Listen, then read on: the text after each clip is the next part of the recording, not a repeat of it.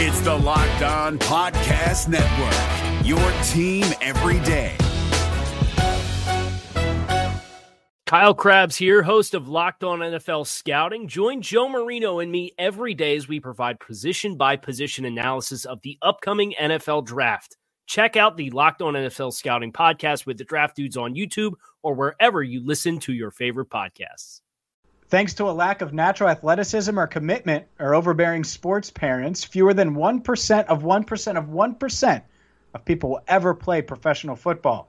But instead of entering the NFL, they've joined another league, the League of Football Watchers. This season, football will be different, and Pepsi is here to get you ready for game day no matter how you watch, even if you're like me, working from home on Sundays. Pepsi is the refreshment you need to power through any game day because Pepsi isn't made for those who play the game, it's made for those who watch it. Pepsi, made for football, watching. You are Locked On Bengals, your daily Cincinnati Bengals podcast, part of the Locked On Podcast Network. Your team every day.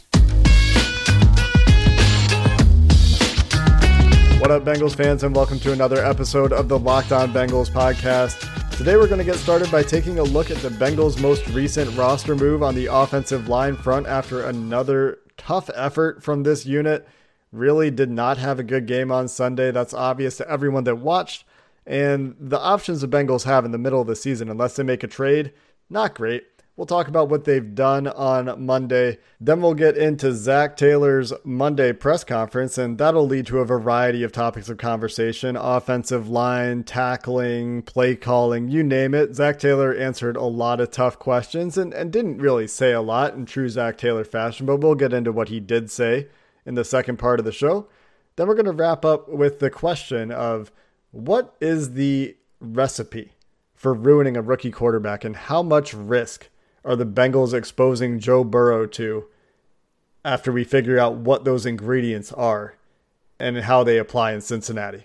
James, let's get started with the roster move today. Zac Taylor did meet with the media. He didn't talk about this move, but there was some weird timing with the move. The press was talking with Brian Callahan, asked Callahan a question about Shaq Calhoun just as the news broke that the Bengals released him. The corresponding move was the call up from the practice squad. Keaton Sutherland, who rejoined the Bengals after he started his career there, went to Miami last year, now he's back reunited with Jim Turner, and he will be on the active roster most likely this week.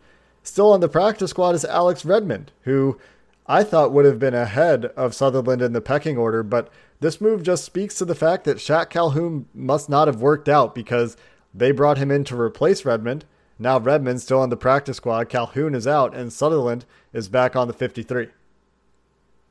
It's interesting to, to go with Sutherland and you know, inexperienced guy certainly doesn't have the experience factor of Redmond. And here's what I think, Jake. I think the Bengals, and this is me speculating, but I think they know that Redmond is probably their best bet at this stage, given Billy Price's struggles, given what's gone on with the Fred Johnson experiment at right guard.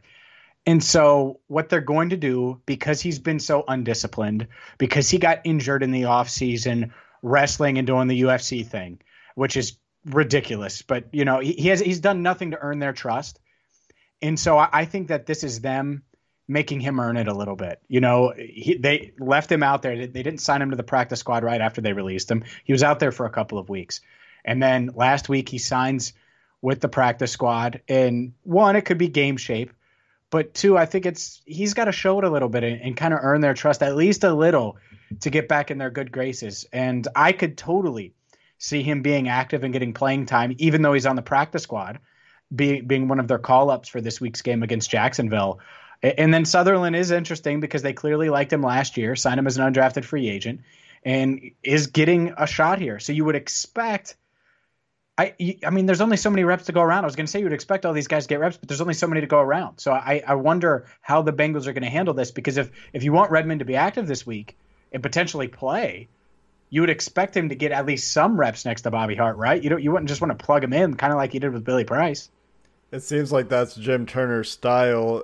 Going back to his days at A and M, where he coached Keaton Sutherland, of course he's just moving guys around the offensive line all, all day, all game, every week, week in, week out, different combinations until he finds something that works. And then he doesn't find something that works.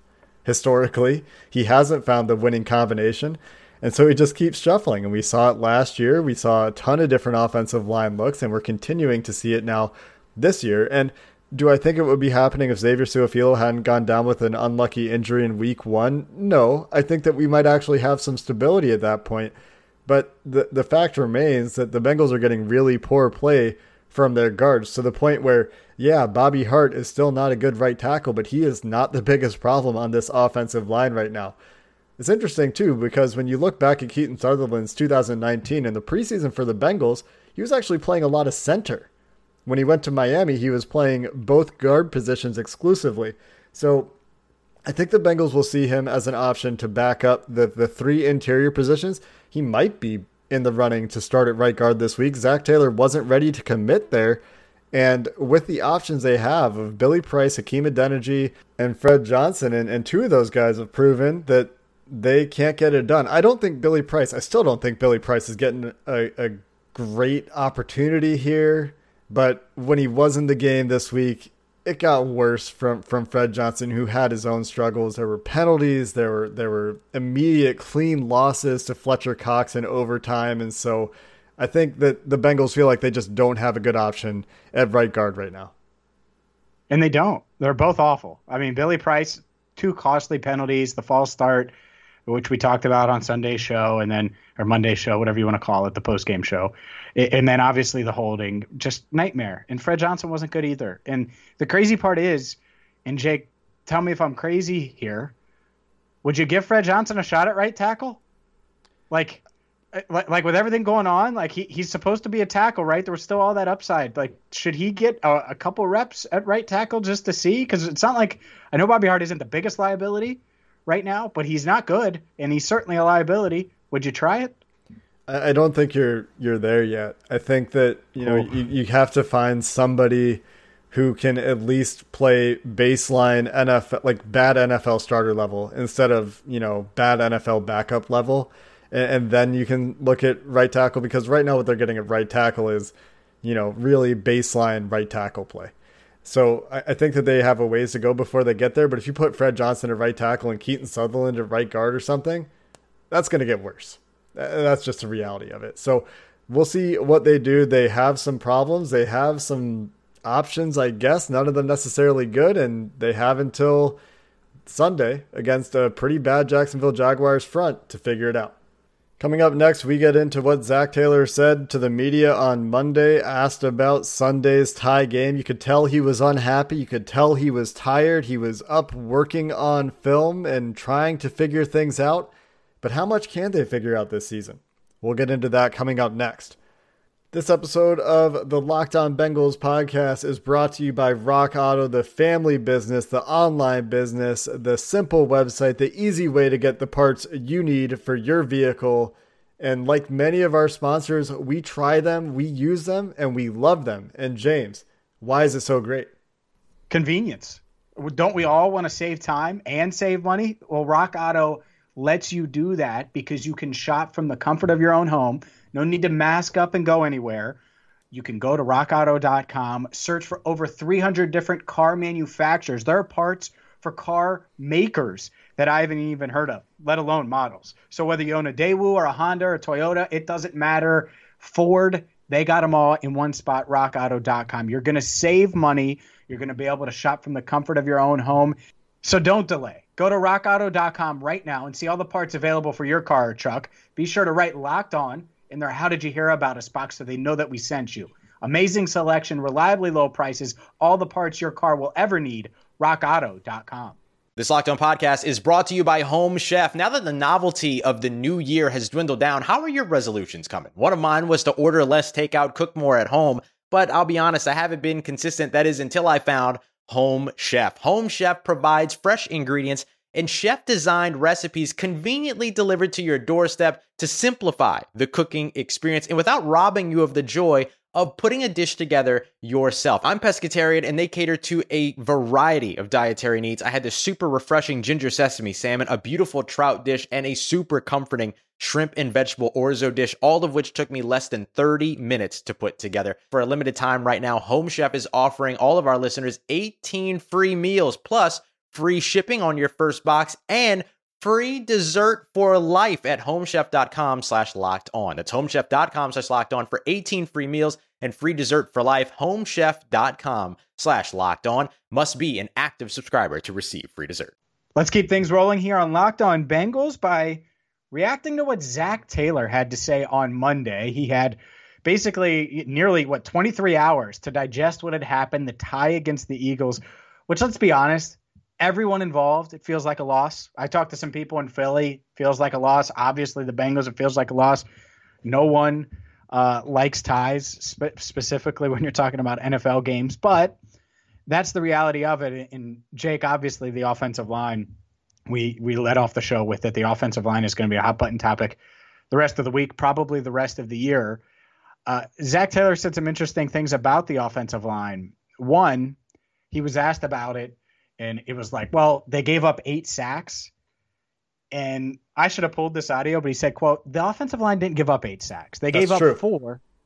And one of them was the last play of the half when I asked Joe to hold on to the ball for about 15 seconds. We had receivers involved. Some were on naked boots, some were on the tight end. So there were a lot of people involved. I know eight sacks is always going to be a reflection of the offensive line, but that's just not the truth after this game.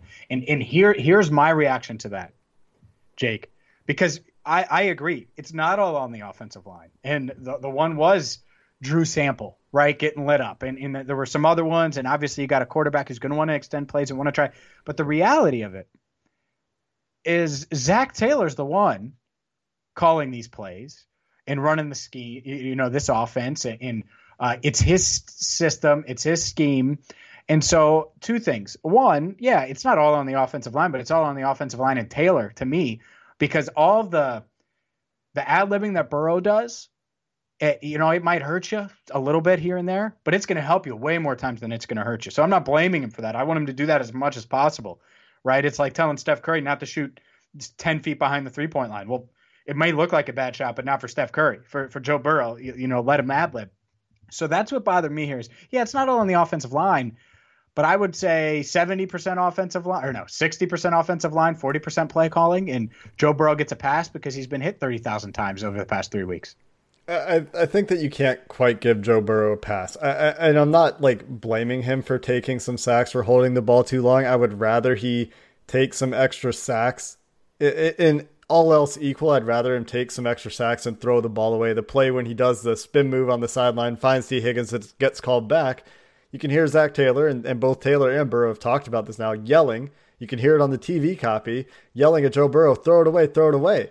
And Burrow finds Tee Higgins for that magical play that, you know, unfortunately didn't count. And, and it kind of laughs a little bit, gives Zac Taylor a wink afterwards. That's the kind of player that Joe Burrow is. And so, even with a good offensive line, think about Ben Roethlisberger. Great offensive line in Pittsburgh, right? For, for most of Roethlisberger's career, takes a lot of hits and and manages to escape a lot of pressure, and that's part of what made him very effective for Pittsburgh. Joe Burrow, not that he's the same style of player as as Roethlisberger exactly, but he's trying to extend plays, right? And you can see you can see the guys that are used to this and the guys that aren't. AJ Green doesn't really know what to do with a quarterback that extends plays. Same is actually true for John Ross a little bit. Once their initial route is done, they're not working the way that you're seeing guys like Tee Higgins and and Tyler Boyd and and even Mike Thomas to some extent, even Auden Tate we saw this week working to find the holes in, in the scramble drill. And so there's like conditioning that I think has happened for AJ Green in that respect. But where this conversation started was how much is the offensive line to blame for the sacks? You wanted to give Joe Burrow a pass. I say, yeah, you can give him a pass insofar as he shouldn't change his behavior, but that doesn't mean that some of the sacks, some of the hits aren't a result of his playing style. That being said, it's it's actually true. I think that maybe four or five sacks actually on the offensive line. The Drew Sample play that, that he ends up one on one with Derek Barnett. Fran Duffy on Twitter actually breaks that down. The Eagles, uh, they, they sugar the A gaps the way Mike Zimmer does, they, and the Bengals went empty. So they have five guys to block six. Or no, they weren't empty. Drew, Drew Sample was in the line of scrimmage. They have six guys to block six.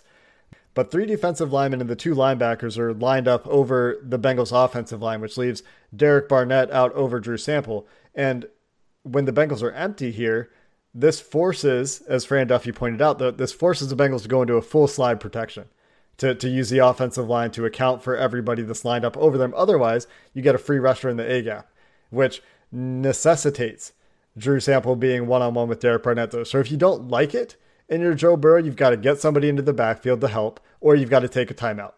Th- those are your options there. You got to get out of the play, or, or, or you got to bring somebody in and, and somebody else to help block. So that is truly on Drew Sample in that case. That is his job, and, and maybe that's a scheme issue, maybe not. Maybe they need to take a time out there. That that's a pretty tricky one for me.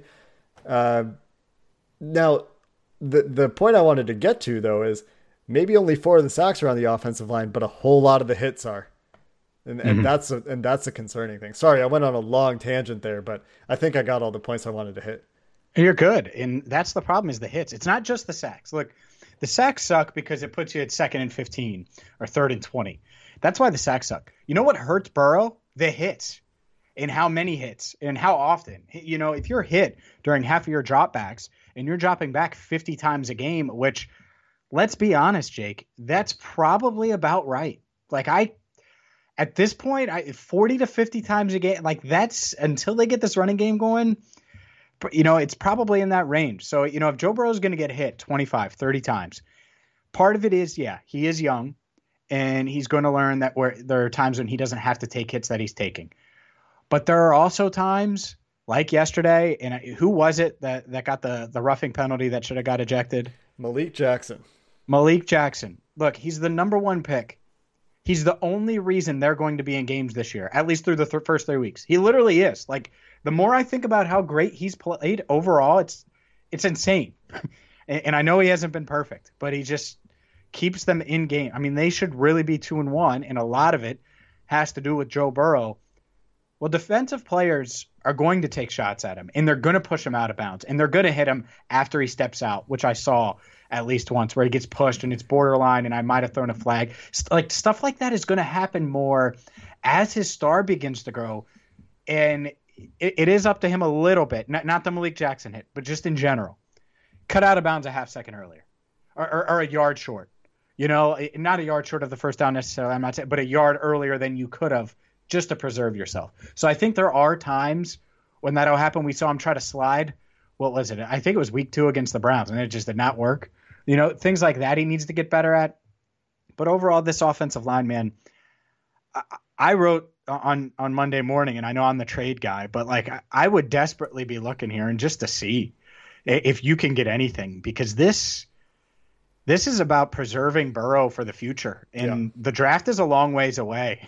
and free agency is a long ways away. And you got to get through these next 13 games and hopefully have six or seven wins. Like that's, you know, like it, that's the reality of it. And uh, the only way you're going to do that is if you keep number nine, one, upright and healthy and uh, they failed through three weeks. And by they, I mean the front office, I mean the coaching staff, uh, and, and everybody else involved because the the coaches they said all the right things, not only on the record but off the record. I mean, did you hear many people chirping uh, from Paul Brown Stadium about how worried they were about the offensive line. No, I was pretty much everyone outside of the stadium, and, and they spent all that money. Maybe Lou Anarumo is a convincing man because he he got his way in the draft, he got his way in free agency, he you know he got all the talent, and it's it's one thing to to wait a little bit on the offensive line and, and, and neglect it or, or, you know wait for guys to develop. But now that you got Joe Burrow, you can't wait. You got to take advantage of this stretch, the the next four years while he's on this rookie deal,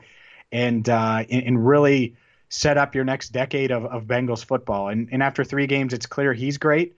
But I, I question Taylor, and I, I certainly. Uh, question the rest of the coaching staff, and obviously I know what the offensive line is, which as a whole, not every single one of these guys, but as a whole, it is an awful unit. And, I don't think you're crazy actually here to propose a trade. I, I am I'm actually with you for once here. Maybe not for once, but but for once in terms of in, in terms of trades, you know, because usually I think trades in the NFL it's it's so hard to talk about. They don't happen. It's not a common thing. The way you can talk about trades in baseball and you know who's going to be available. The way you can talk about trades in basketball and you can do all the cap stuff because basketball has really crazy complicated accounting that, that makes trades actually I don't know, more interesting or fun to talk about. In the NFL, you just so rarely see it that it's so hard to talk about. But you, you know, I, I agree with the people that are like, hey, go trade for Kevin Zeitler. Go, go trade for you know, I don't know, so, somebody who who you had as a as a strong backup somewhere else. Give up a second round pick for a mm-hmm. guy that has a little bit of team control. And, and it's and Kevin. Go get go get him. That that's well, my guy. Maybe I, I think that I would generally be looking a little bit younger and like sure. you know a guy that can get me three years or something. If I'm giving up a second round pick, right, and that's where I'm at, is like I'll give you a top ten pick in the second round right now if you give me a guard that that I can play for two to three years and I don't think because of his money, and he comes with like a eight eight point four million dollar, eight point three million dollar cap hit this year. I don't think it would take a second. I think it would be less. He's set to make twelve million dollars in twenty twenty one. You know, maybe you you add a year or two onto that, and you try to stretch it out a little bit. But I, I, I don't know, man. I I think I, I would make the call. In, in part of it, it's not just you know Kevin. It's the fact that the Giants stink. You know, they're awful. And yeah. so they might be willing to do that. That's the problem here. You have a lot of people saying, oh, we'll trade Ross and a pick for someone or trade AJ Green for an offensive lineman. Well, the teams that would want AJ Green are the teams that are, are, are going to, to want to win and are contending. And those teams probably aren't going to be willing to give up an offensive lineman, even if it is a, a backup eh, because of how valuable that lineman is. They'd much rather give up a pick. So that's why if you're the Bengals, you cannot just hoard these picks. You got to be willing to be flexible and atone for your mistakes because you should have made these moves six months ago. That's certainly the most challenging part because it's so hard to make a move like this in season in the NFL. And right now, and I've said this before on this podcast, the Bengals are laying in the bed they made. Coming up next, we'll talk about whether that bed that they've made is truly going to be detrimental to Joe Burrow's long term career. I'm not there yet, but I am starting to get concerned. This episode is brought to you by Built Bar, the best tasting protein bar, I would say ever. I've, I've tried a lot of protein bars, James. I know you eat them when you work out. I eat them when I go play sports and I need a little bit of a pick me up. I need to get the energy to get through my activities. And you got to love the way they taste. You got to love the macro breakdowns really, there's nothing that I don't love about Built Bars. I, I eat them all the time. It's a perfect snack. It doesn't matter if you're working out or not. Obviously, you want that protein regardless, and you want to be healthier. You're not sacrificing taste with Built Bar. They taste amazing. 18 different awesome flavors. So whether you like peanut butter or cherry barcia or cookies and cream, they have something for you. So just go there right now, builtbar.com. Make sure you use promo code locked on. You're going to get $10 off your first order. Again, promo code locked on $10 off at builtbar.com. We're driven by the search for better, but when it comes to hiring, the best way to search for a candidate isn't to search at all. Don't search, match with Indeed. 93% of employers agree Indeed delivers the highest quality matches compared to other job sites, according to a recent Indeed survey. And listeners of this show will get a $75 sponsored job credit to get your jobs more visibility at Indeed.com slash podcast. Just go to Indeed.com slash podcast right now and support our show by saying you heard about Indeed on this podcast. Indeed.com slash podcast. Terms and conditions apply. Need to hire? You need Indeed. So there's this concept that you, you see in the dark corners of Twitter, of, of NFL Twitter, that says the Bengals are going to ruin Joe Burrow. This was before the draft, and, and now that he's been hit, the Malik Jackson hit from this week, which, you know, really is, is nothing to do with the offensive line. It's just ultimately a good defensive play up by Derek Barnett, forcing Burrow back into the pocket, and, and probably a dirty hit a little bit by Malik Jackson there. You just push the guy if he jumps in the air. But regardless of all of that, there's this question of what what actually does it take? What is the recipe to ruining ruining a quarterback? Because so far, Joe Burrow is one of, if not the best players on this Bengals offense. He has made so few mistakes, especially for a rookie, that it's it's honestly staggering. I, I think that he's proving in in just three weeks of NFL action that he's going to be every bit as good as advertised. Yeah, he doesn't have the flick of the wrist arm power that Aaron Rodgers, Patrick Mahomes, Russell Wilson have, but he he's got everything else, and he's a really smart guy. He's not making mistakes out there. But you you watch his press conference after that game, after a tie game, and he just looks pissed, man. And and so does Zac Taylor. But at what point you know, how does how long does Burrow's unflappableness persevere?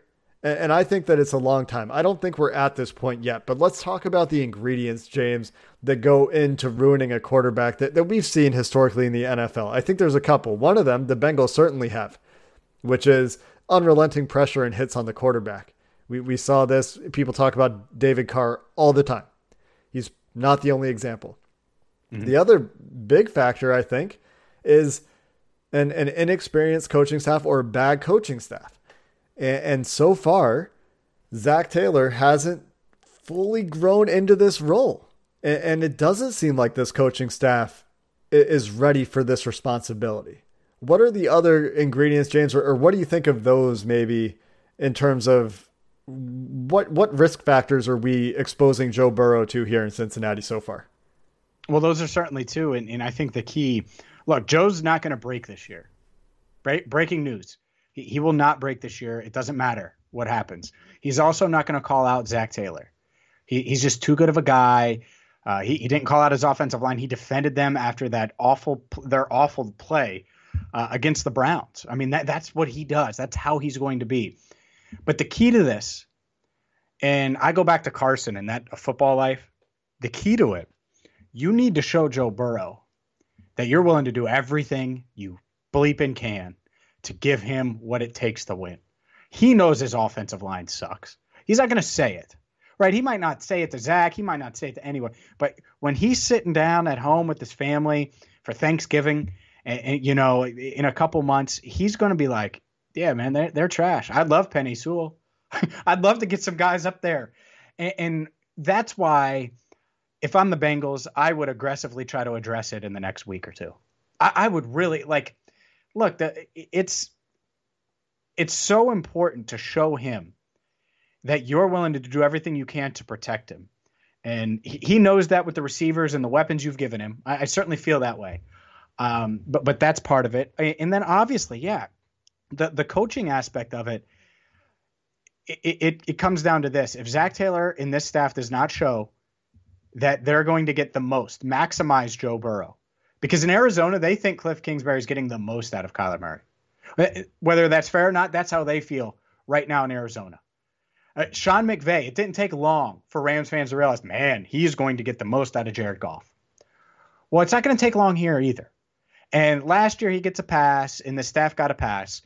But now we're three games in. There are plenty of times where I'm like, what the hell are you doing? From the 50th second and 10 run of the day, which is just awful, um, to, to, just some of the spots he's put Burrow in. Nothing has come easy for Burrow in this offense. And with these playmakers, some throws should be easy. And I really don't, I can't think of many, Jake, where it's like, oh, there's a guy in space and he just finds him.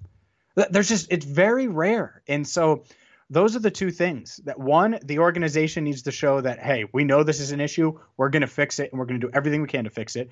And two if zac shows he's not the guy and this staff shows it's not it you can't pull a marvin and give him 10 years. And i know marvin was good early but my point is you can't give him too long. You got to go.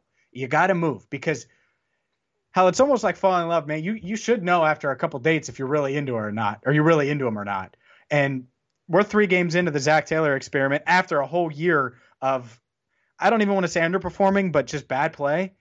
And it doesn't feel good. So how do we feel at week nine, you know, during the bye? How do we feel week 13, week 14? This organization cannot sit on its hands when it comes to everything around Joe Burrow because he's legit and you can tell it right away. And I'm not sure anything else around him is and that's that's very worrisome. You want to talk about breaking a guy? It's that because David Carr, I know he flashed. He was never Joe Burrow. I mean, he was never this type of dude where you could just see him. See, you're right, seething in press conferences. And I know I'm ranting. I'm sorry, but but afterwards, just so pissed off and distraught that they lost, knowing they could have won, and not in a selfish way. You're right, not in a Cam Newton after the Super Bowl way, in a I can't believe we lost. We should have won that game type of way. And, and you want to help that guy, and hopefully they do.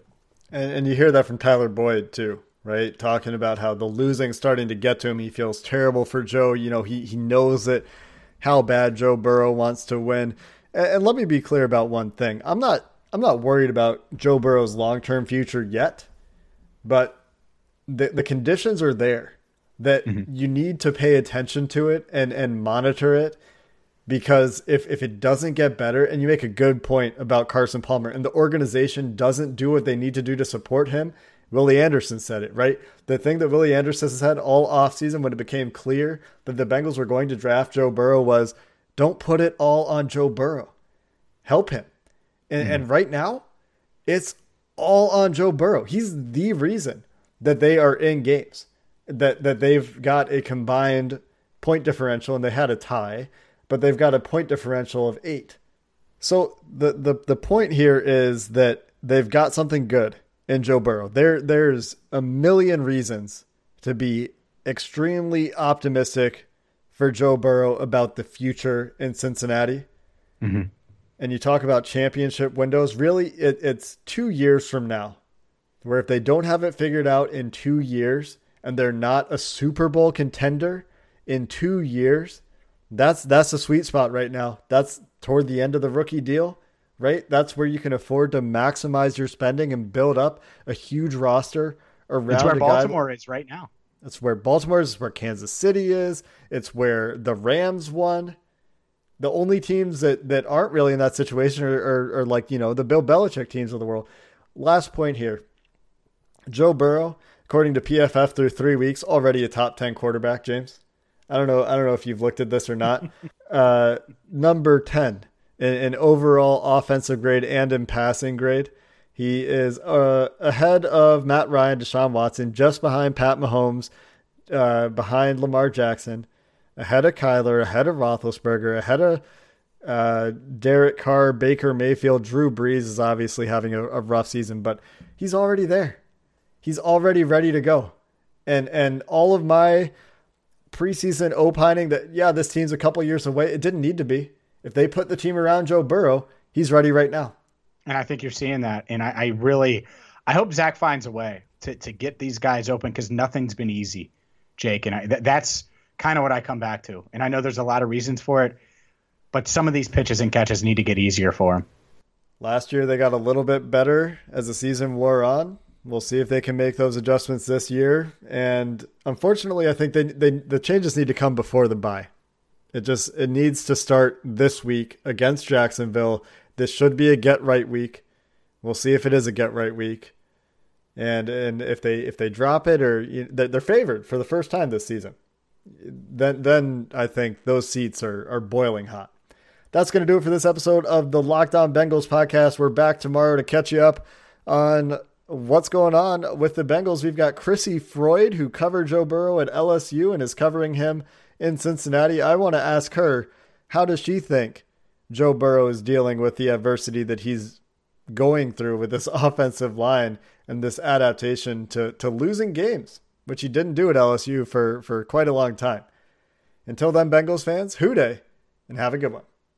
If you're looking for the most comprehensive NFL draft coverage this offseason, look no further than the Locked On NFL Scouting Podcast. Join the draft dudes, Kyle Crabbs and Joe Marino, as they go position by position through the NFL free agent class and into the star studded crop of college stars who will be selected in the 2024 NFL Draft. If you want to know who your favorite NFL team should be adding to its roster, you need to check out Locked On NFL Scouting, available on YouTube and wherever you get your podcasts. Part of the Locked On Podcast Network. Your team every day. Is your team eliminated from the playoffs and in need of reinforcements? Maybe it's time for a rebuild, or maybe they're just a player or two away from taking home the Lombardi Trophy. Either way, join Keith Sanchez and Damian Parson for Mock Draft Monday on the Locked On NFL Draft Podcast. They'll tell you which college football stars your team will be taking in the 2024 NFL Draft. Check out Mock Draft Monday on the Locked On NFL Draft Podcast part of the Locked On Podcast Network. Your team every day.